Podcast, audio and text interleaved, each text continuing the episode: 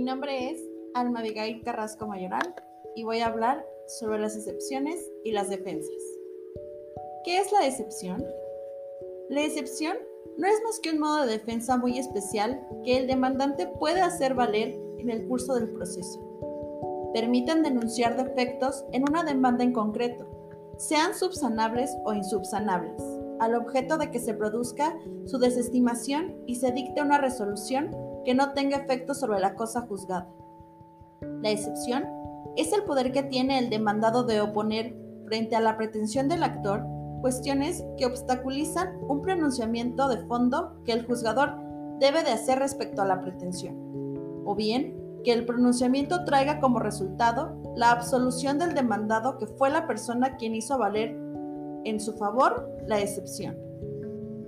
La excepción es el derecho subjetivo que posee la persona física o moral que tiene el carácter de demandada o de contrademandada en un proceso, frente al juzgador y frente a la parte actora o reconveniente en su caso, para contradecir lo establecido por el actor en la demanda o lo determinado por el reconveniente en la contrademanda y cuyo objeto es detener el proceso o bien obtener sentencia favorable en forma parcial o total.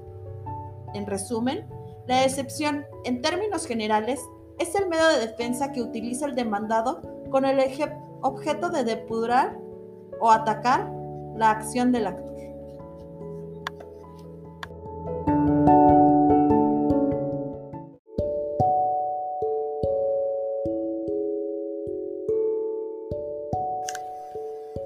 ¿Qué es la defensa? La defensa es la oposición del demandado para contradecir y desvirtuar las pretensiones de fondo del actor. Es el derecho con que cuenta el demandado para atacar el fundamento o la razón de la pretensión.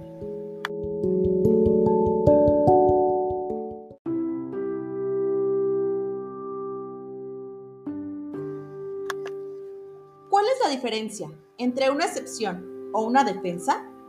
La diferencia entre la defensa y la excepción radica en que esta última va encaminada a los presupuestos procesales, deteniendo o terminando el proceso.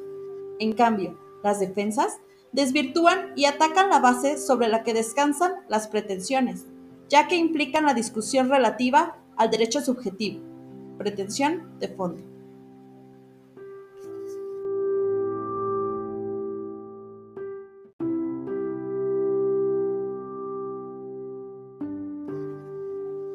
Como ya lo decía, la diferencia entre excepción y defensa es que la defensa es todo medio que tiene el demandado para repeler, impedir o rechazar toda acción del actor. Hacen a la relación sustancial de fondo para el progreso de la acción del actor. Y la excepción hace a la relación procesal para los presupuestos de validez de la relación procesal. Es de forma. La relación procesal válida comienza con una demanda y termina con una sentencia. Es decir, la defensa es de fondo y la excepción de forma.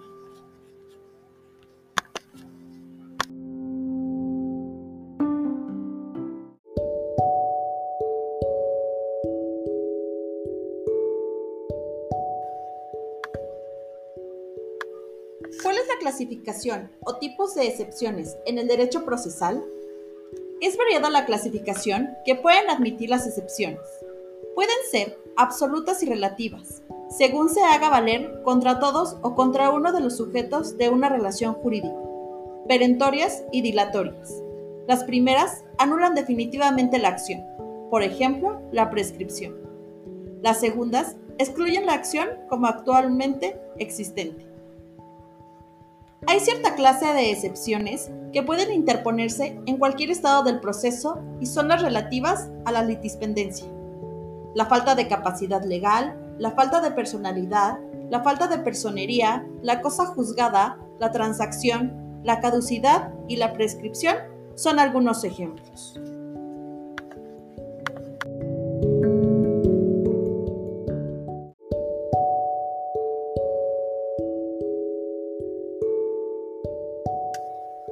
A continuación, haré un análisis del artículo 8 de la Ley General de Títulos y Operaciones de Crédito.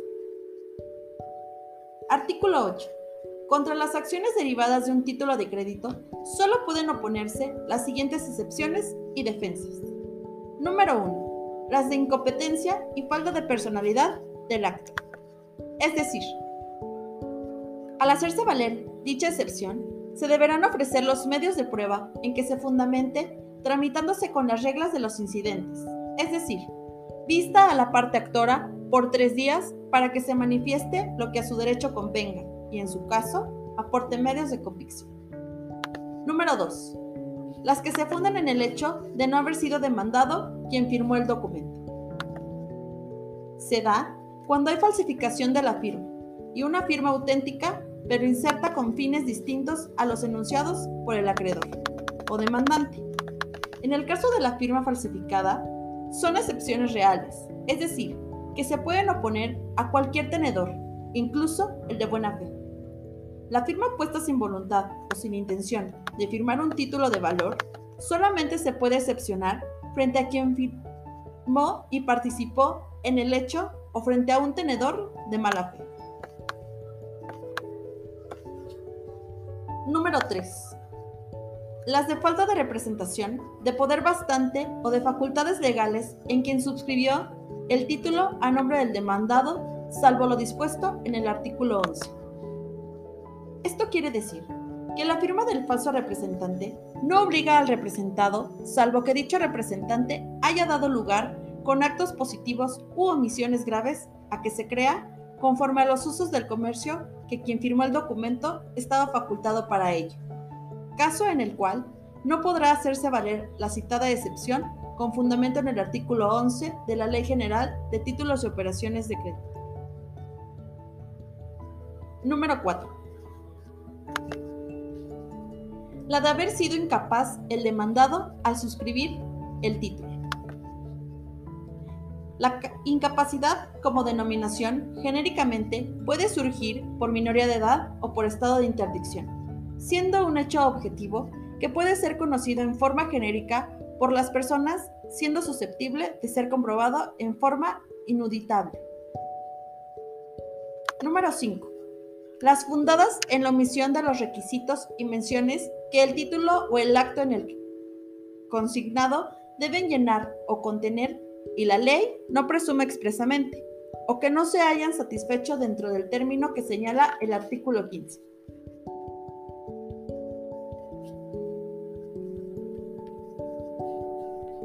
La presente excepción contiene diversos supuestos que se deben revisar para efectos de su procedencia o improcedencia. Se debe saber, lo correcto es que se cumplan con todos y cada uno de los requisitos al momento de suscripción del documento. Sin embargo, permite el, artículo 15 de la Ley General de Títulos y Operaciones de Crédito que los requisitos y menciones puedan ser satisfechos por quien en su oportunidad debió llenarlos, hasta antes de la presentación del título para su aceptación o para su pago.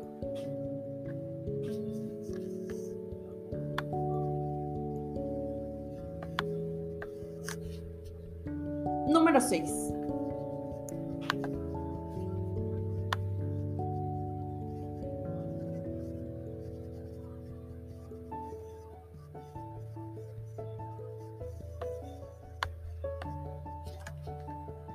La de alteración del texto del documento o de los demás actos en el que consten sin prejuicio de lo dispuesto en el artículo 13. La alteración del texto del documento supone títulos de crédito válidamente emitidos en los que se modifiquen menciones o actos consignados para hacer más favorable la posición del beneficiario. La excepción tiene por objeto destruir parcial o totalmente la pretensión ejercitada por el actor mediante el ejercicio de la acción cambiaria. Número 7. Las que se funden en el título no es negociable. En cuanto a la expresión no negociable de un título de crédito, implica una degradación para el documento, toda vez que se limita su circulación, sin que por ello deje de ser un título de crédito. Ante la degradación del documento, al limitarse su circulación, sus efectos se vinculan fundamentalmente con la legitimación procesal, debiéndose tener la consideración de las reglas previstas en los artículos 25 y 27 de la Ley General de Títulos y Operaciones de Crédito. Número 8.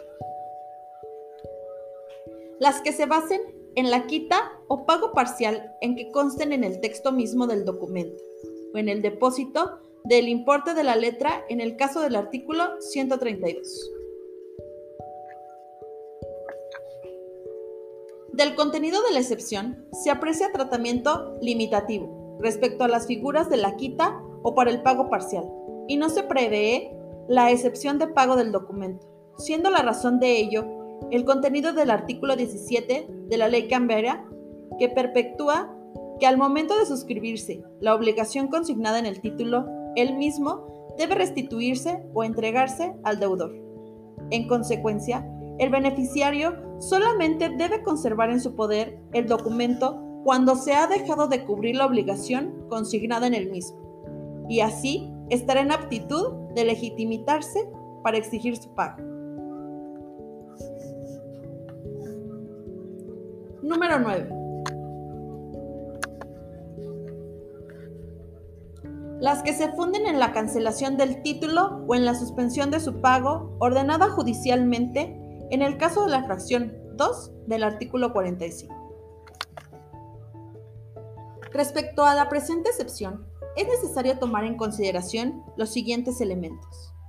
Al solicitarse la cancelación de un título nominativo o de un documento a la orden para su procedencia, debe haberse sufrido el robo o el extravío del citado documento.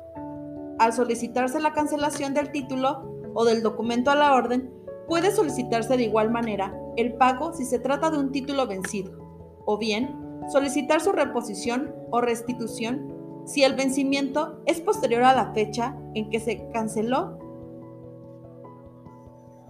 Es competente conocer de la solicitud de la cancelación el juez del domicilio del principal obligado.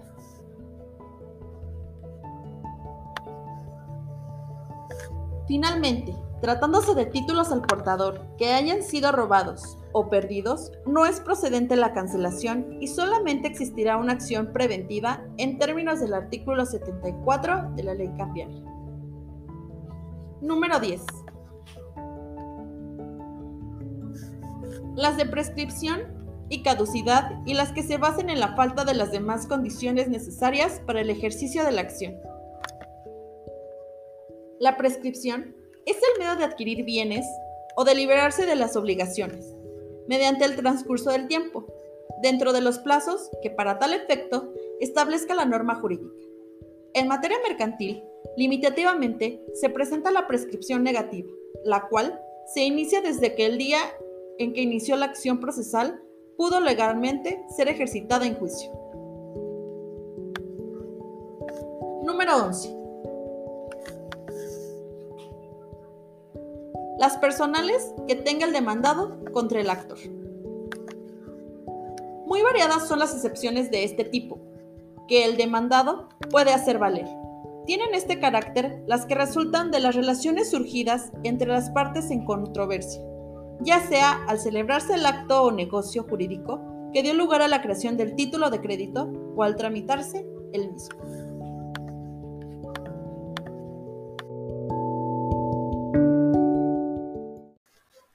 Con esto concluyo mi tema de excepciones y defensas. Muchas gracias.